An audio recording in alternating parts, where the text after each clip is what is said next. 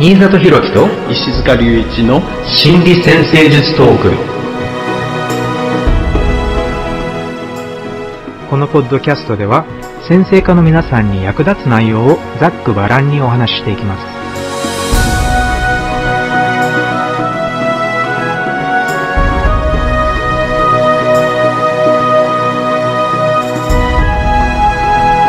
はい、皆さん、こんにちは。新里弘樹です。石塚隆一です。こんにちは。よろしくお願いしお願いします。今回のテーマは、えー心理先生術における火星ということで、ついに今度は個人天体の領域に入ってくるわけなんですけれども、ます。冥王星から望遠鏡で見る世界からね、木星、土星、10年を超える長い期間のサイクルの惑星。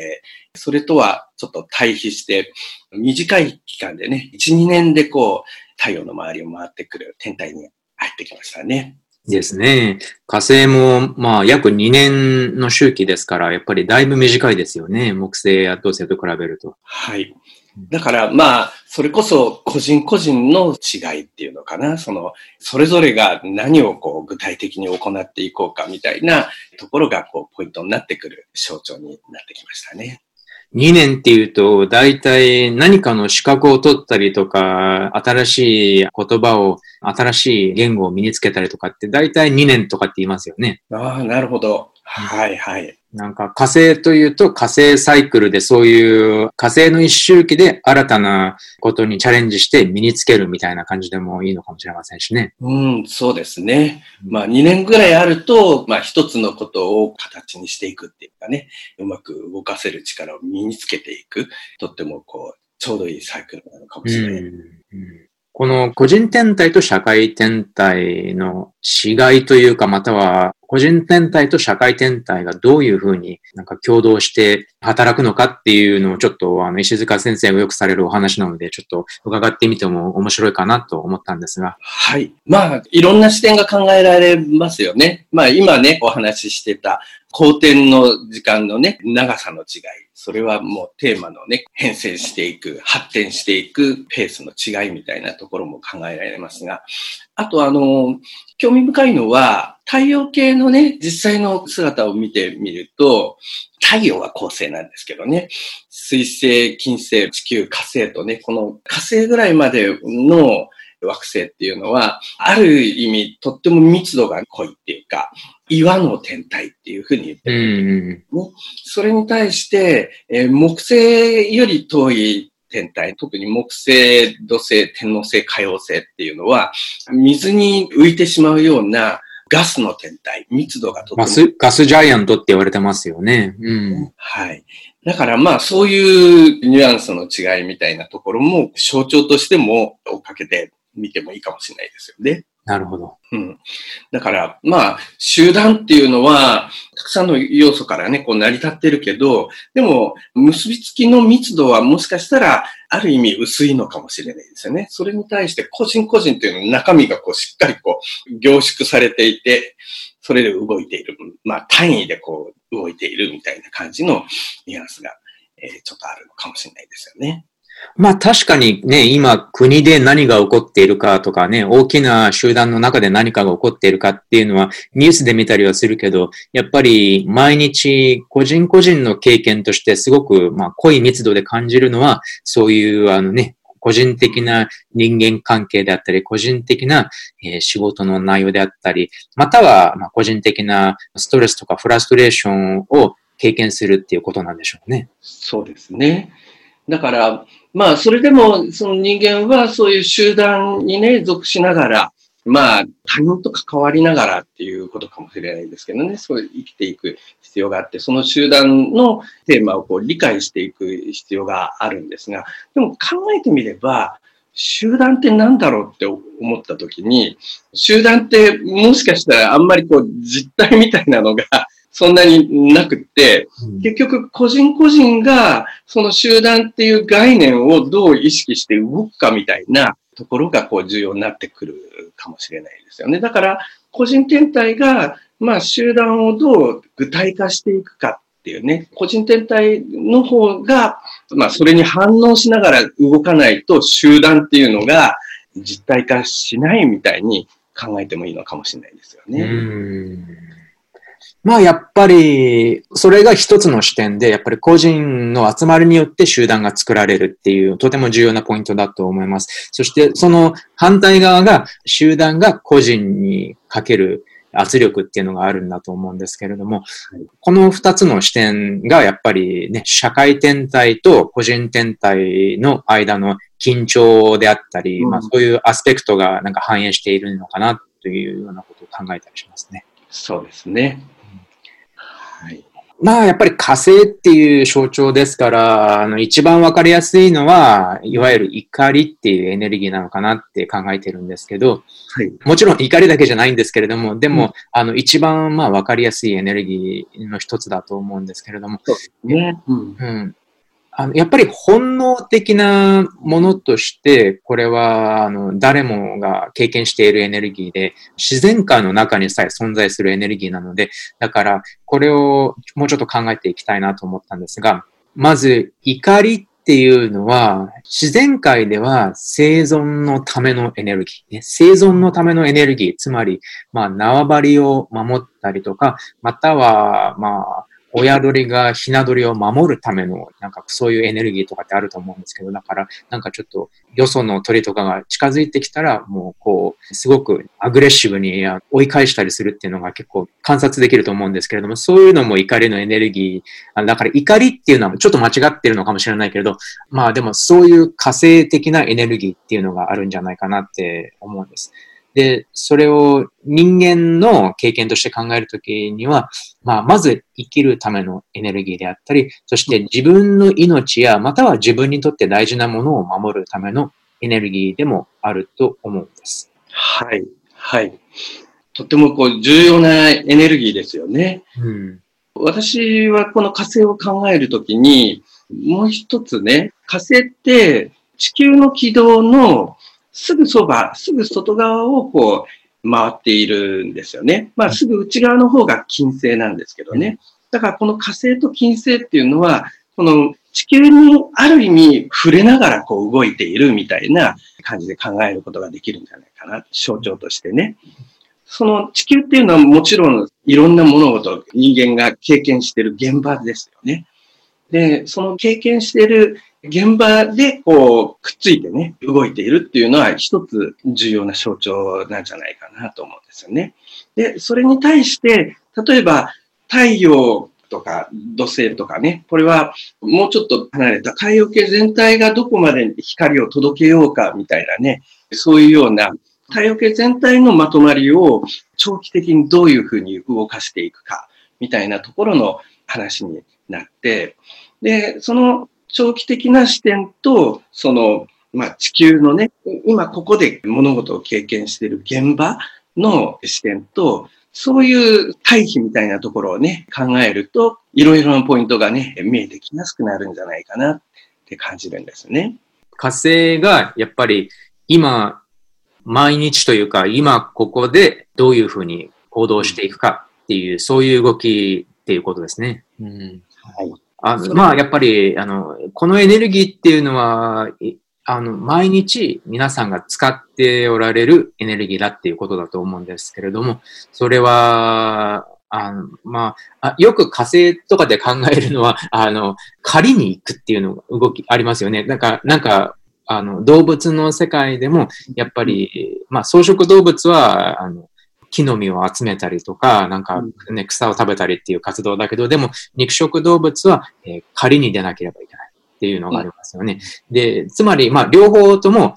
あの両方のタイプの動物も生きるために、そういう何かを、こう、求めてエネルギーを使うっていう、まあ、でもそれを狩人っていう、あの、まあ、人間もやっぱり、まあ、人間は両方ですけど、何かを育てたり、野菜とかを育てたりっていうのもあれば、または動物を狩るっていう側面もあるんだけれども、これが現代に当てはまると、やっぱりそれは生きるために仕事をするっていうことだと思うんですけれども、うん。ね、まあそういうのが、まあ一番ベーシックな感じで考えると、その今ここで行っていることの一つは、まあ生きるための活動なんだろうなって思うんですけど、ただこの仮っていうのを現代化して考えると、やっぱり火星のエネルギーを感じさせるっていうすごくわかりやすい例っていうのは、なんかこう、通りとかを歩いていくと、売り子とかありますよね。あの、売り子とか、売り子さんとかいますよね。だから、何かこれが安いですよとか言って、そういうのは、まあ、つまり呼び続けるっていうことですよね。うんうんうんこ、これは面白いなと思うんですけど、で、もしかしたらなんか呼び込みっていうあの人たちもいますし、逆に今度は飛び込みセールスとかっていうのもいますけど、こういうのも全部ちょっと形は違うけれども、とてもこの仮の現代化っていう感じがするなって思うんですね。ちょっと社交的というか社会の中で通用するような仮のエネルギーなのかなって。で、こういういわゆるセールス関係のお仕事に共通する行動論っていうのは、大体の場合、数を、とにかく数をこなす。そして行動し続けるっていうのがあるんですよ。で、やっぱり自然の動物界でもそうだと思うんですね。あの、とにかく必要な限り行動し続けるっていうのがあって、だからいつもそのエネルギーを使い続ける。だから、もしかしたらこれは火星のエネルギーっていうのは、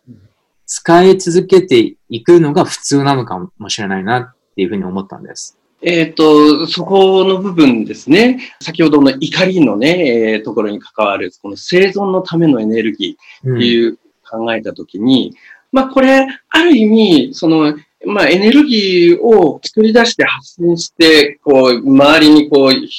表現していくっていうところを考えたときに、これ、多分火星だけじゃなくって、多分太陽もね、含めて考えることができるんじゃないかなって思うんですけど、うん、太陽とこの火星の違い、まあ生存のためのエネルギーっていうのは、その、あの、両方がこう動かしているんだけど、でも、太陽の方はおそらくそれをこうずっと、まあ燃やし続けているみたいなね、そのニュアンスがあるかもしれないんですが、火星の方は、それを地球上で具体的に動かす、適用するっていうのかな。うん、その適用の現場っていうのかなに関わる。で、その一個一個の適用している姿っていうのが多分火星なんだけど、これが多分長期的な太陽の部分と連動してずっと動き続けないと、その存在っていうのがしっかりね、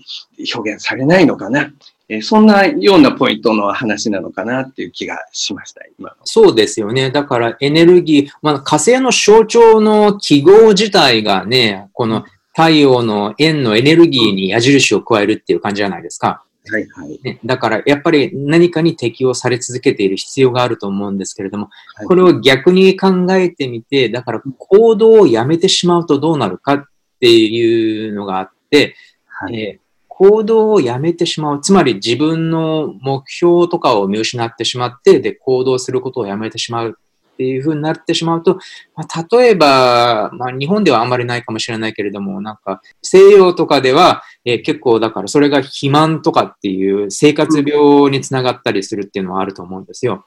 はい。まあ、これは現代病でもありますよね。やっぱり仮、文字通りの仮に出る必要がなくなって、で、カロリーの摂取量が圧倒的に増えていって、その反比例して運動量は下がっていくっていうのが現代病だと思うんですけど、はい。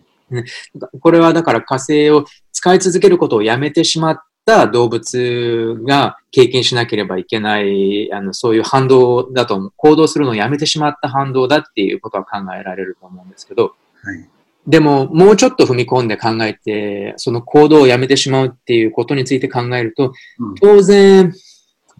引きこもりとかはすごい極端な例だからちょっと置いておくとして、でも本当に自分の求める目標とかを諦めてしまうとかね、またはもう、あいや、それはもう無理だからって言って、えー、自分のこなされたことだけをやって、あとはもうほとんど何もやらない。つまり精神的にも肉体的にも行動することを一部やめてしまったっていう場合には、多分そのやめてしまった分だけ、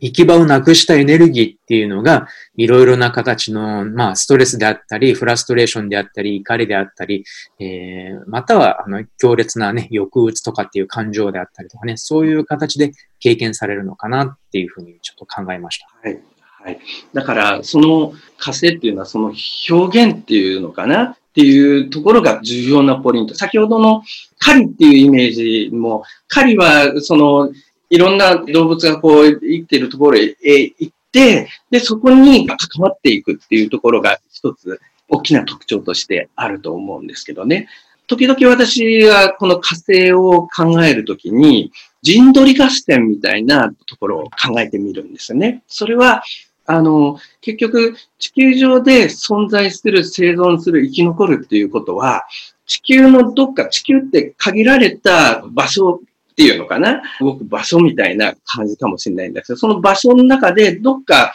自分が動く広さっていうのかな？場を確保しなくちゃいけないんですよね。その確保するっていう、その他の人も一緒に動いているこの地球上の中で、どっかをね、こう自分の場所として切り開いて、こう確保するみたいなところが、まあ一つ火星の象徴の重要なポイントではないかなって気がする。うん、面白いですね。うん、なるほど。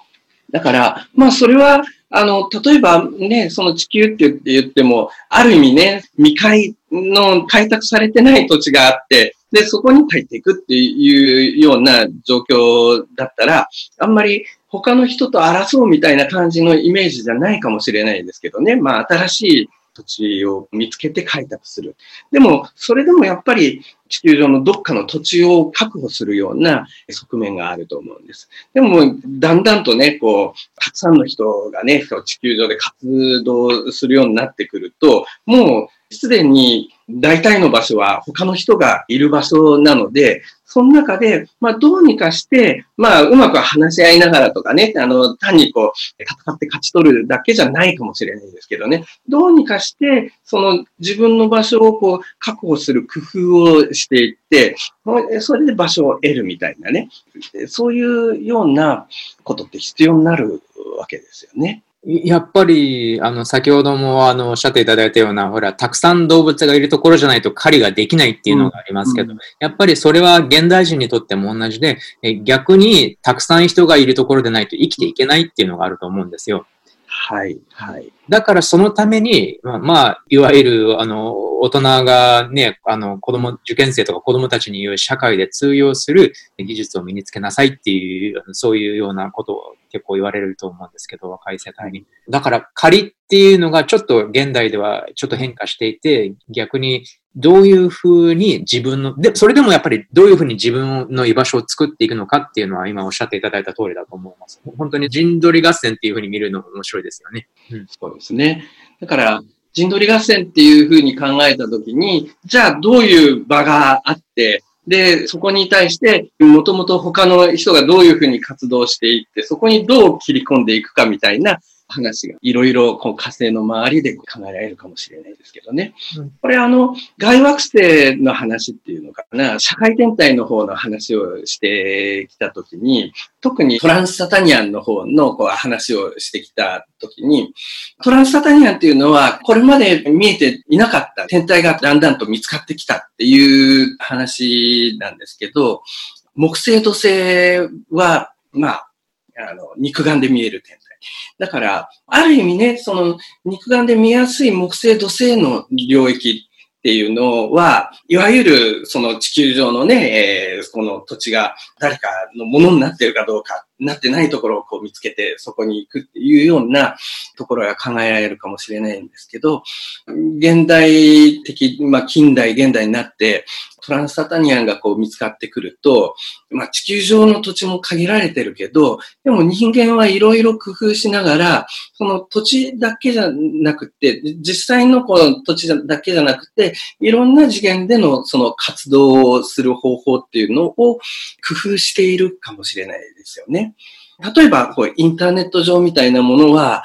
いわゆる地面とは違う空間ができているっていうふうに考えてもいいですよね。ですよね、本当に。でも精神的空間ではあるから、ね、ネットの中でやっぱり自分の存在を確立していくっていうのが今まさに起こっていますからね。はい。はい。でもそういうところが、そのみんなで共有しながら、こう地図みたいなのがこうできていけば、まあ、複数の人々で活動を共有する場みたいなのができていくから、それは見えやすい土地だけの話じゃなくって、そういろんなこうやりとりの場の可能性っていうのができてくると思うんですよね。でそうすると、あの、でもビジネスの世界では本当にこの陣取り合戦っていう概念は大事ですよね。本当にどのビジネスにおいても、やっぱりほら、無限の空間、無限のリソースがあるわけじゃないから、はい。ね、だから、どうしてもその争いっていうのが必ず起こってくる。それは自然界においても縄張り争いとしてね、起こっていることであって、やっぱり、あの、リソースが限られているから、資源が限られているから、どうしてもそういうふうに競争が発展して、で、あの、まあ、勝者と敗者っていうのが現れて、で、そういうのが限りなく起こっているっていうのが、まあ、いわゆる、あの、あの火星が象徴する争いや競争っていう現実なんだと思うんですけれども、それはでも今のビジネスの社会においてもそうで、そしてもしかしたら個人レベルにおいても、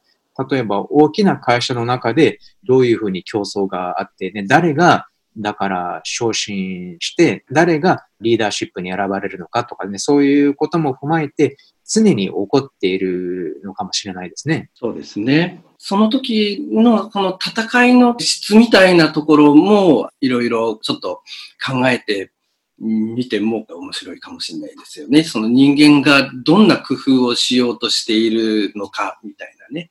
ところがこう、ちょっと見えてくるかもしれない。この、この工夫や争いというか競争の仕方も変わってきているんですよね。10年、20年ごとぐらいに。で、昔は、それこそなんかエンジニアタイプのとにかく分析能力、そして論理的思考が優れた人材っていうのが求められていて、まあこれがもしかしたらね、あの、高度経済成長期からまあ80年代、90年代ぐらいまで求められていたっていう、いわゆるまあ大学受験をして、で、勉強ができてっていう、そういう人たちがあのうまく、えー、やっていくことができた。でも今の時代はかなり違っていて、それ、分析的な思考だけじゃなく、プラスアルファとして、おそらく創造性、そして美的感性が求められているっていうのは、あの、今成功しているブランドとかを見るとそうだと思うんですよ。うん、なるほど。何かだから、単なる機能性を求めているわけじゃないっていう、もう、もう機能機能性はすでに実現されているから、だからこれから人が求めているのは何かって見てみると、実はそのプラスアルファで、えー、だから何かもっと美的感性を刺激するものであったり、何か、えー、特別な感覚を与えてくれる、えー、何かあのそういう創造的なものを与えてくれる。なんとなく、だから今考えているのは、いわゆる、あの、特に、まあ、世界でですけど、あの、アップルのね、はい、あの、iPhone であったりとか、Mac コンピューターであったりとかね、なんかそういうのが、えー、あれだけの人気を得て、ね、あの、世界でトップのあのブランドになったっていうのは、まあ、あの、ただ単に、だから機能を実現しただけじゃなくて、やっぱり美的感性を刺激するっていうのはすごい大きいと思うんですよ。はい、はい。で、やっぱりそういう時代なんじゃないかなと。だから、どういう経験を、あの、人に与えてあげることができるのかっていう、あの、そういう次元にちょっとビジネスが変わっていっていると思うんで、だから、ただ単に知識があったり、分析能力があったりっていうだけじゃ、だけじゃ、えー、まあ、これからの、えー、いわゆる陣取り合戦っていうのかな、そういうのに生き残っていくことは難しくなっているっていうことを感じました。つまり、まあ、外惑星的なね、天皇星、海王星、冥王星的な、うん、そういう要素が、あの、火星の毎日の陣取り合戦にも関わってくるようになってきて、すでになっているんですね。はい、はい。そうですね。うんあの、戦争が、あともう一つ重要なテーマかなと、今回はね、思ったんですけど、戦争っていうのは火星の大きな象徴で、多分、まあ、怒りとかの前にまず戦争の星だっていうふうに思われてると思うんですけど、で、今の日常であんまりだから戦争について考えないようにしているっていうのが現実だと思うんですけれども、でも実際はどの時代にも、つまり時代を超えて普遍的に人類の集合無意識に存在する原型が戦争だと思うんです。はい。で、ね、様々な哲学者とかが、あの、実は争いこそが自然の形であるっていうふうにあの言っているんですけれども、だからそういうね、この今回のお話ししている競争とか陣取り合戦とか、まあ、経済戦争とか、えー、ね、縄張り争いとかなんかそういうのも全部、あの、形は変わっているけれども、えー、私たちの中に存在するこの戦争への、なんていうか、戦争を求めるっていうとものすごい表現になっちゃうんですけど、でもやっぱり私たちの中で何かそういうあの戦いや競争を求めているっていう本能は、えー、論理的じゃないところで無意識のうちに存在してるんじゃないかと考えています。うん。これは、あの、求めるっていう言葉が適切かどうかはわからないんですけどね。うん、それは、あの、最初の方の話で、生存のためのエネルギーとかね、いうポイントがあるじゃないですか。この、生存するっていうことが、例えば、この地球上に、この場所をね、陣取り合戦に立って場所を確保するっていうところと結びつけたときに、じゃあ、その陣取り合戦に負ける人もいるっていうわけじゃないですか。うん、だから、その生きようっていうこと自体が、そういう側面を含んでしまうっていうところの一つのね、ポイントなのかもしれないですよね。だから、でも、あの、でも必ずしも、その、じゃあそういうことはあるけど、でも人間ってこう、まあ、いろんな経験の中で、自分だけじゃなくていろんな人々が一緒に生きているっていうことも理解して、で、その関わりがなかったら、その、えー、生きていることが楽しくならないっていうことも、えー、わかる。と思うんですよね。で、どっかで、だから、それは自分の陣取り合戦だけじゃなくて、えー、お互いにこう、えー、理解をこうしていくとかね、えー、そういう部分も重要なポイントになってきて、で、それが、もしかしたらのポイントにつながっていくのかもしれないですよね。だんだん現代は戦争っていうところで考えた時にも、以前は多分昔の時代は結構いろんなことで簡単に、まあ簡単じゃないかもしれないですけどね、やっぱり戦って、それがこう生きる死ぬのか話につながっていったところがあるかもしれないけど、現代はそういうことはなるべくしないようにしながらこう理解を深めていくっていうようなところの工夫をしているのかもしれないですよね。だから同じ狭い土地にまあ、たくさんの人々が一緒に共存できるような工夫を出てる。まあ、それも陣取り合戦の工夫でもあるのかもしれないですけどね。あの、火星の、あの、まあ、いわゆるね、昔からそうだと思うんですけれども、あの、重要なポイントでもう一つあるのが、チームワークっていう概念も火星だと思うんですよ。はい、はい。人と、なんでかっていうと、個人だけでは生きていけないっていうのはもう、もうずっと何千年も昔から多分人間の無意識に刷り込まれていることだと思うんですよ。なんでかっていうと、やっぱり群れから離れてしまうと、まあ、虎とかライオンとかに食べられてしまうっていうのがあるから、だから、それは私たちの中に刷り込まれている一つの内容で、で、戦争とかって言っても、やっぱり一人じゃ絶対に勝てないじゃないですか。群れから離れてしまった瞬間にやられてしまう。だから、あの戦争っていうのは昔からじゃあどういうふうに組織として強くなっていくかっていうことだと思うんですよ。それは多分今のスポーツとかね、スポーツチームのチームとして訓練して、チームとして強くなるっていう、そういう、そういうスタイルにもそのまま繋がっていることなんだと思うんですが、だから、そう、一人だけじゃなくて、他の人たちとどういうふうに一緒に働いて、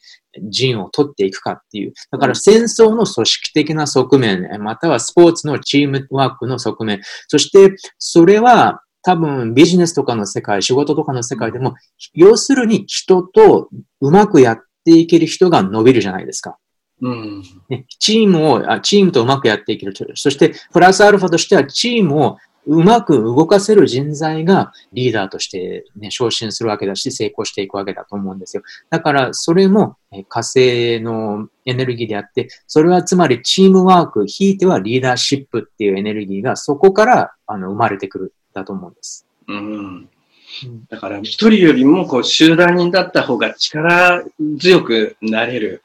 生き残りやすくなるっていうところと、でも、結局土地は限られてるから、どちらにしても組織的になっても陣取り争いみたいなものが起こってしまうっていうところの、その矛盾みたいなのをずっとこう繰り返しながら、だんだんだんだん歴史が変遷してきているのかもしれないです。うん、でもね、すごいリーダーっていうのは、その自分の抱えている組織全体が食べていけるような、そういう、うん、いわゆる新たな領地を見つけるわけじゃないですか。はいはいはい、ここに食い込んでいけば、自分たちみんなが成功できるっていう領域を探すのが、まあ、ビジネスにおけるリーダーの役割じゃないですか。だから、でもそれが難しいからこそ、偉大な、なんかね、ビジネスリーダーとかっていうのは結構、やっぱり有名になるだけの理由があるのかなっていうふうに思うんですけれども、だから本当の意味ですごいあのリーダーっていうのは、その自分のグループ全体がどういうふうに、じゃあ、競争に生き残っていくことができるかって考えられる人なんじゃないかなっていうふうに思います。うん、そうですよね。で、それが自分のグループっていうところのこう範囲が狭いと今度別のグループとの競争みたいなのが必ずこう起こって、ねうん、部分のこう話っていうのがずっと続くので、結局さらにそれを取り込んだより大きな視点みたいなところがまた重要になってきたりとかね。で、そんな風に考えていくと、その、もしかしたら、まあそのグループっていうところをね、社会天体の次元ね。で、さらに、その遠くの方の天体のこう次元もそこで考えていったときに、その目に見える場っていうのかな、土地だけじゃなくって、その人間の活動の場を工夫しながら、想像力とかも使いながら、それをこう広げていく、全体の場を確保するっていうのかな。そこのところをこう考えていく力みたいなのも、もしかしたら重要になっていってるのかもしれないですよね。うん、あの、いくつか質問があるので、ちょっと質問に答えながら、もうちょっと火星について深めていこうと思います。はい、では、最初の質問です。出生図において、火星と土星、天王星、海王星、冥王星のハードアスペクトは、それぞれ扱いが難しいと思うのですが、具体的な活用方法の例を教えてください。はい。具体的な活用方法の例っていうことですよね。うん、今も話をしてたように、まあ火星っていうのが陣取り合戦っていうことだとすると、その火星が触れている天体の次元での陣取り合戦を意識していくっていうところを考えてもいいかもしれないですよね。だから、土星の場合は、やっぱりその現実的な物事の形になっている部分のやり方っていうのかな。それをこう、うまくそういう次元の中で自分自身の表現っていう場を確保する力。それは、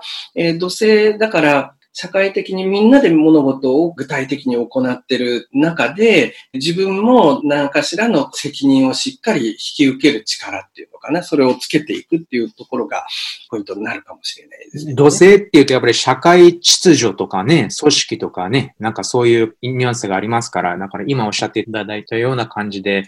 組織の中でどういうふうにみんなでうまくやっていけるか、または組織全体をうまく動かしていけるかっていうこと。そして、おそらく自分の中の秩序だった、ね、規則正しさとかっていう、そういうことにもつながってくると思うので、だから自分の、自分一人の場合でも、これは多分自己管理とか自己鍛錬とか、えー、自分のエネルギーの使い方にどういうふうに秩序や規則正しさをもたらしていくのかっていうこともポイントになるのかなっていうふうに、土星火星の場合は思います。そうですよね。はい。はい、そして、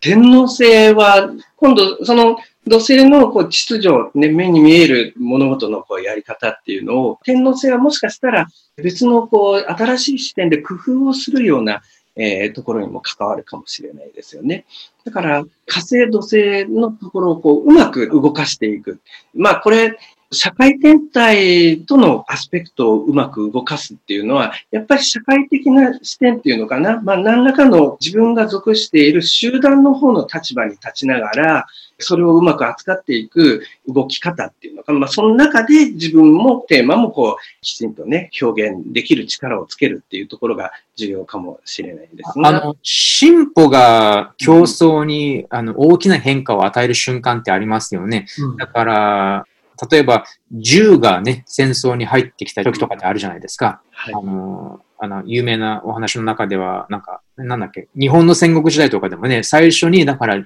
銃が輸入されて、で、戦争に使われ始めた時っていうのはすごい大きな瞬間じゃないですか。戦争の模様が大きく変わったっていう意味で。で、そういうのってやっぱり天皇制、つまり、まあ、科学的な進歩であったり、技術革新が、そういう火星の使い方っていうか、効果を大きく、大きく増加させた、飛躍的に増加させた瞬間だと思うんですけれども。うん。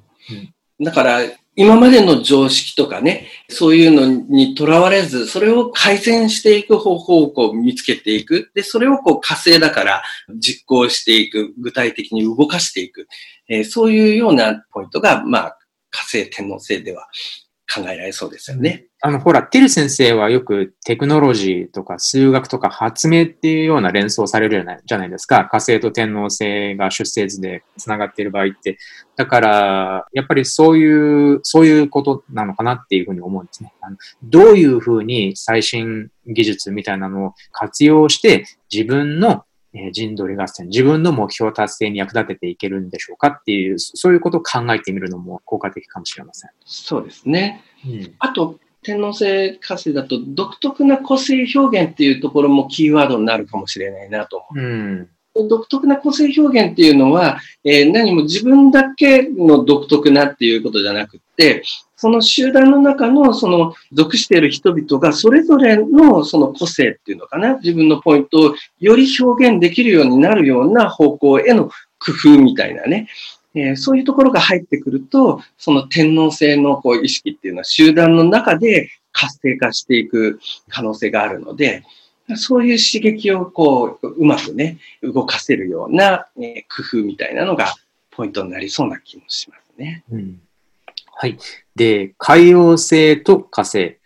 うんはい。海王星と火星、まあ、よく、テル先生はね、このつながりを指して、カリスマ性っていうような言葉を使われるんですけれども、それはつまり、何らかの大きなビジョン、個人に限ったことじゃなくて、大きなビジョンを持って行動するっていうことなのかなっていうふうに考えたりするんですけれども、だから、インスピレーションを得て、そのインスピレーションを表現していくとか、そのインスピレーションのもとに行動していくとか、なんかそういう、そういう行動の仕方が他の人たちにもちょっと感銘を与えるとかね、共感を得るとか、そういうようなカリスマ性につながっていくのかなっていうふうにも考えたりしました。はい。この海王星、冥王星は、まあ、どっちも、まあ、海とかね、冥界とかね、表にこう見えていないようなね、次元のこう、象徴なので、だからまあ、ある意味、人々の心を読みながらっていうのかな、意識しながら動く、そういう姿が考えられるですが、特にこの海王星っていうのは、その中でも、その場の空気っていうのかな、その、みんなが共有している感情意識みたいな、そういうものをこう、意識しながら動いていくような、そういう特徴がこう考えられる。で、それは、うまくそれを意識できれば、多くの人々に共感を与えるようなね、そういう動きっていうのができるかもしれないけど、読み違えてしまったりとかね、そういうこともあるかもしれないですけど、ど。だから、まあ、この火星、海王星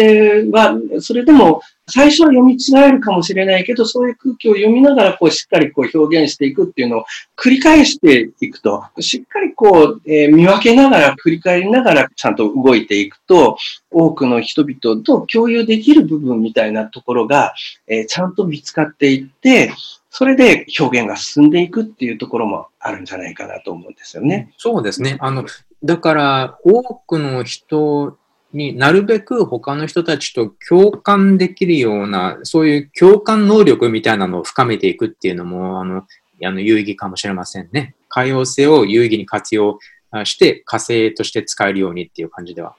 共感能力っていう、または共感を深めるような体験っていうのもいいのかもしれませんね。はい。そうすると、そのね、大きなビジョンが多くの人をこう動かすようなそのカリスマ性みたいなものにつながっていくかもしれないですよね。だから、あまりだから自分の枠に閉じこもらずに、えーなるべくたくさんの人を理解して、えーね他の人たちへの共感を深めるっていうのが、もしかしたら、こういう、あの、有意義な化学反応の始まりかもしれませんね。はい。はい。で、冥王星と火星です。はい、えー、冥王星と火星っていうと、ちょっとね、怖いイメージがある人もいるのかもしれませんけれども、この冥王星のエネルギーっていうのが、もともと大きな力っていうイメージがあるので、うん、なんかこう、ほら、核爆発を起こせるぐらいの大きく秘めた力みたいなのがありますから、それに火星のエネルギーが触れるとどうなるのかっていうような感じだと思うんですけれども、だからこそ時々だからこれがね、暴力とかっていうようなイメージとして捉えられたりすることもあるんですけれども、これはね、肉体的、そして精神的にちょっと考えてみたいと思うんですけれども、肉体的な例では、これ結構すごい単純なんですけれども、自分の力を大きく増加させる。つまり、例えばなんか筋トレとかでボディービルダーとか、なんかまたは、あの、すごい、なんかあのスポーツマンとかね、そういう感じのホロスコープとか見てみると、結構火星と冥王星の接触っていうのは、あの、あったりします。うんなんかあこれはもう、すごく肉体的な表現なんですけれども、なんか、多分、あの、アーノルド・シュワルツネッガーとかも、あの、ホロスコープ見てみるといいと思うんですけど、あの、皆さん、多分確かそういうような感じだったと思います。冥王星、火星、とにかく火星が強化されているっていうイメージが強いです。うんまあ、これが肉体的な表現の一つ。そして、精神的または知性的なエネルギーとして考えていくと、冥王星っていうのはもともと深く、何かに深くこう突き詰めていくっていうような印象があるんですけれども、火星にもやっぱりそういう印象があって、だから知性の世界において言うなら、これは学びや洞察を深めるっていう動きだと思うんですよ。で、だから、なんかほら、ドリルをね、なんか使って貫通工事とかいるじゃないですか。またはなんか、例えば油田？あの、ほら、あの、石油とかをあの求めるときに、やっぱりね、なんか突貫工事みたいなのやるじゃないですか。とにかく大きく大きく深く、まあ、鋭く突き進んでいくっていうような、そういう作業っていうのは火星のエネルギーであり、それでどこまで、冥王星が、あの、それに加えるのは、それをどこまで深く掘るのか。っていうような、その深さが、えー、冥王星を加えることで倍増していくっていうことだと思うんですよ。だから、何か特定の分野において、このね、油田を求めて、深く深く鋭く強く集中して突き進んでいく。こういう貫通的な精神の動き、知性の動き、知性の鋭さと集中した運用っていうのは、とても冥王星火星的なんじゃないかなっていうふうに思います。はい私は、やっぱりこの冥王星もね、社会全体の一つなので、だからこの集団性っていうところの焦点をね、こう考えると意識しやすくなるんじゃないかなと思うんですが、うん、特に可用性も冥王星も、その集団の中のその動機の共有っていうのかな、気持ちの共有っていうところが重要な側面になると思うんですが、あの、可用性の次元ではまだその気持ちを共有しているっていうところのね、えー、まあ共感みたいなところの次元かもしれないんだけど、冥王星の次元では、その共感とともに一緒に動くっていう、実際に動くってね、集団で動くっていうところが重要なポイントになるんじゃないかなと思ってるんですね。で、その集団で動くっていうところ、まあ、集団で動くための動機を合わせていくっていうところなんだけど、そこのこう背後に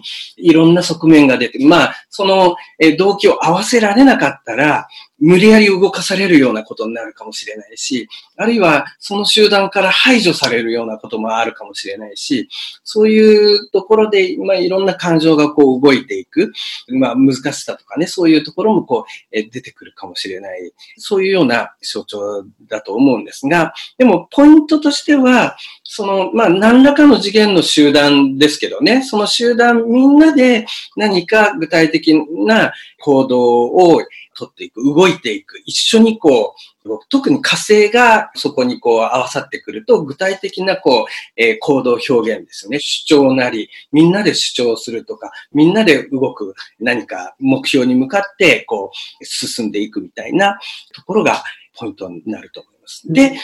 でもね、その表現の方向性がもしかしたらね、冥王星が冥王星の象徴だけに、だから何かこのグループや社会の抱える問題点とか、暗黒面みたいな、そういうものの意識っていうのがあるかもしれないから、これを、だから、例えばそういうのをポジティブに使うとしたら、何かその社会的な問題点みたいなものを見つけて意識して、で、直していこう。なんかこの社会に存在するこういうなんか深い問題、暗い問題みたいなのをみんなでなんとかあの、解決しようとかね。なんかそういうエネルギーの流れっていうのはもしかしたら冥王星火星のいい使い方なのかなってちょっと今お話を聞いてて思いました。そうですね。まさに、まさにそこなんですね。で、みんなで動いていくときの、その、えー、背後の個人個人が持っている動機の共有の話なんだけど、でも、その動機の共有って言ったときに、その、えー、それぞれがみんなこう、全然違う動機を持っていたりとか、あるいは、あの、それはもしかしたら歴史の話とかね、えー、いろいろな複雑なこう感情とか、まあ、それが難しい問題でとかね、そういうのにもつながってくるかもしれないんだけど、だ結局、そういうところを、こう、しっかり照らし出して、しっかり意識して、で、それでもって共有を深めていくっていうところが、えー、重要になってくるんじゃないかな。だから、その見えてない部分の理解を深めていく、その洞察っていうところが、冥王星の場合はいつもとっても重要な鍵になると思うんですね。で、それは、洞察っていうことは、それ解決していくのには、おそらく時間がとってもかかるかもしれないし、でも、あの、その重要さっていうのをこう理解しながら、一個一個それを、問題をこう取り組んで解決しようっていう、その長期的な意識、あるいはそれを展望っていうふうに言ってもいいかもしれないなと思うんですけどね。そういうのがとても重要なポイントになるんじゃないかなと思います。そうですね。まあ、たくさんの人の同居を一致させる要因っていうのは、得てしてすごい大きい事柄ですからね。あの、まあ、例えば、戦争が起こっていた時、第二次世界大戦が起こっていた時には、それこそもう国全体が取り憑かれたように、相手の国を倒すためにっていうふうになんか一丸となって頑張っていたわけですし、で、最近ではまあ、あの、ほらね、反戦デモとかっていうのがありましたよね、憲法改正の時に。で、そういうのもやっぱり、じゃあ戦争は嫌だっていう人たちがすごいたくさんの数で集まって、あれだけのエネルギーをね、表現していたっていうこともありますし、だから、やっぱり冥王星と火星が集まるとそういう大きなテーマによって、えたくさんの人たちのね、モチベーションとかっていうのがちょっと共有されて、すごい力を作り出すっていうのは、そういう、そういう動きもこれから出てくるかもしれませんね。はい。はい。じゃあ、二つ目の質問です。はい。えー、火星の周期が2年であるのが面白いと思います。金星よりも少し視野が広がるという感じでしょうか？火星の2年周期に対応した事柄の例があれば教えてください。例えば、携帯電話の2年縛りは、人は2年で飽きる傾向があって、それに対応しているのでしょうか？面白いですね。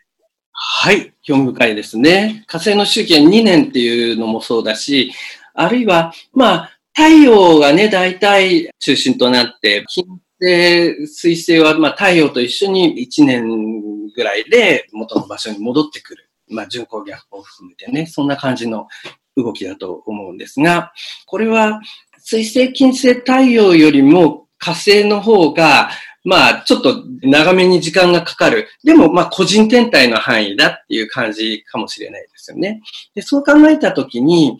例えば、まあ、水星、金星はいろいろ考えたり、計画をしたり、金星は、まあ、価値観の変化みたいな、価値観のこう焦点みたいなものかもしれないし、太陽はそれらをまとめてこういうふうに動いていくぞっていう意志のところかもしれないんですけどね。そうやって考えたときに、火星の方がより時間がかかる。んですよね。だからこれはもしかしたら火星っていうのは、あの実際にこの地球上で物事を動かして、で、ちゃんとこう説得力っていうのかな、まあ陣取り合戦でちゃんとこう場所が切り開かれていかなくちゃいけないですからね。切り開かれていくのにちょっと時間がかかるっていうふうに考えてもいいのかもしれないなと思います。まあ、アイデンティティの変化とか考え方の変化とかが実際に行動としてはっきり現れるっていうのがもうちょっと時間がかかるっていうことなのかもしれませんしね。はい。あとは、一番最初の方にお話ししたような、何かの資格を取るのに、大体2年間だったりしますし、または、え何かの新たな言語を覚えるのにも、ある程度到達するまでに大体2年間とか。つまり2年間が結構、あの、いい目安になっているっていうのはあるのかなっていうふうに思うんで、だからもしかしたら火星の2年周期っていうのもなんかそういう側面があるのかなとも思いました。はい。まあ、ちょうどなんかね、こう身につけるのにいいような周期なんでしょうね。それと、こう、火星の象徴が合ってるしょうね。まあ、もしだから個人的に先生術をお使いになられている方も多いと思うんですけど、そういう場合には、じゃあ、この2年間で何を身につけたいか、またはこの過去の2年間でどういうふうに自分の何かを身につけることができたか、どういうふうに行動パターンをより効率的にできたかとか、どういうふうに自分の技術を高めることができたかとか、そういう感じに考えていくのもいいかもしれませんし、例えばだから他の人たちとの付き合い方、どういうふうにより上手に付き合えるようになったかとか、またはあの仕事でどういうような問題を解決できて何を学んだかとかね、そういうことを考えるっていうのもすごく自分のこのエネルギーをこれから有効活用していくためには良い洞察なんじゃないかなと思います。はい。えっ、ー、と、じゃあ最後の質問です。はい。えー、火星はやる気であり、自分を高めていくためにとても重要なエネルギーだと思うのですが、自分を鼓舞する、つまりやる気のスイッチを入れる良い方法があれば教えてください。はい。これもとってもいい質問っていうか重要な質問ですね。うん、そうですね。はい。これは、あの、まあ、おそらく、その、ホロスコープっていうのは、一個の天体だけで動いてるんじゃないっていうところを意識すると、切り口っていうかな、それがこう見えてくるんじゃないかなと思うんですが、多分、その、ホロスコープ全体でね、自分自身、全体としてこういう人間になっていく。それをこういうふうに表現していく。そういうところのつじつまがしっかり合ってくれば、エネルギーの循環がこう回っていくんじゃないかなと思うんですよね。だからそれをしっかりとチェックしていく。それをこう、しっかりと自分自身の中でね、まとめていく。特に私は、例えばね、こう重要なポイントとしては、太陽、土星のこのラインっていうのかな？あるいはまあ、目寄せのところまで行っても、長期展望みたいなね、ところをこう考えてもいいかもしれないんですが、えー、そういう部分をこう、しっかりその自分自身でこう意識して、あるいはそこに月の欲求っていうのをこうしっかり組み込んでね、意識して、で、それに対して、この火星のね、エネルギーで、実際にどういうふうにそれをこう、充足を進めていけるだろうか、行動に移していけるだろうか、えそういうような形で組み立てていくと、見えてきやすいんじゃないかなと思うんです。まあ、大体の場合は、自分の目標を設定するっていうことは重要だと思うんですよね。ほら、火星の象徴のマークに戻りますけど、この太陽の円のエネルギーに矢印をつけたっていう記号なんですけれども、だから、矢印をつける方向が定まっていないと、どうしても何をしたらいいのかわからない。特に現代のように恵まれた環境におられる方が多い場合には、じゃあ何を求めているのかっていうのがはっきりしないと、どうしてもなんとなく過ごしてしまって、で、あんまりだからちょっと退屈な感じになってしまうっていうようなあのこともあるんじゃないかと思うんですけれども、まあ、だから、あの自分の目標っていうのをしっかり考えてみるのもいいと思いますし、あとはやっぱり生き物としての側面っていうのみんなあると思うんですけれども、動物としての側面かな。だから自分の健康面とかっていうのも考えてみて、で、今の自分の健康状態に満足しているの、それとももうちょっとエネルギーを感じたいと思うのかっていうのも考えてみていただくのもいいのかなと思います。大体の場合、どんな作業でも体力がないとできないっていうのはあると思うんですよ。例えば、知的作業をしている人でも、体のスタミナがなくなってきてしまうと、あまりだから知的作業のスタミナもなくなってしまうっていうのがあると思うので、だから火星一番最初にね、お話ししていた行動し続けることの必要性っていうのがあると思うんですけど、まあこれは平たく言うと、じゃあどういうふうに体を動かしていくのかっていうね、体を動かす習慣をつけていくのかっていうのも多分やる気やモチベーションとかにも大きく関わっているような気がします。はい。先ほどのね、こう、目標を定めるっていうことに、さらにもうちょっと追加して考えると、これ長期的な目標を立てたときに、まあ火星はそれを行動に移すっていうその部分なんだけど、あまりに長期的な目標と一個一個の行動っていうのがかけ離れすぎてると、どういうふうに結びつけたらいいのかなっていうのはわからなくって、で逆にこう、やる気が出にくくなってしまうっていうようなところも考えることができるかもしれないですよね。うん、でそういう時に、やっぱり、だから、その全体がこう動いていくっていうところは重要なんだけど、そこに対してうまくね、小さな階段を作りながらそこに向かっていく工夫っていうのも重要かもしれないですよね。よく、例えば、まあ火星って一緒に対応している天体、金星なんですが、金星って甘いものとか、心地よいものとかね、喜びとかね、それは、あの、まあ、一個一個その現場でのその報酬みたいなものだから、その報酬がこう得られると、まあ、火星っていうのはとってもやる気になるかもしれない。ですけどね。だからその一個一個の報酬をしっかり使いながら、こうやる気を引き出していくっていうところは、とっても重要かもしれないんだけど、でもその報酬が、こう、全然その長期的な目標に結びついてなければ、長期的に続かないかもしれないので、だから少しずつそういうその身近な報酬を使いながら、長期的なその目標に結びつけていくみたいな工夫っていうのかな。やっぱり全体をまとめていく工夫みたいなのをこう考えていくっていうのが一つポイントかもしれない、うん、素晴らしいですね。このちょっと報酬をやっぱり自分にも与えてあげながら、与えてあげるからこそ続けていこうって思えるわけですよね。うん、なるほど。まあ、それも健康っていうのもね、その中に一つ重要な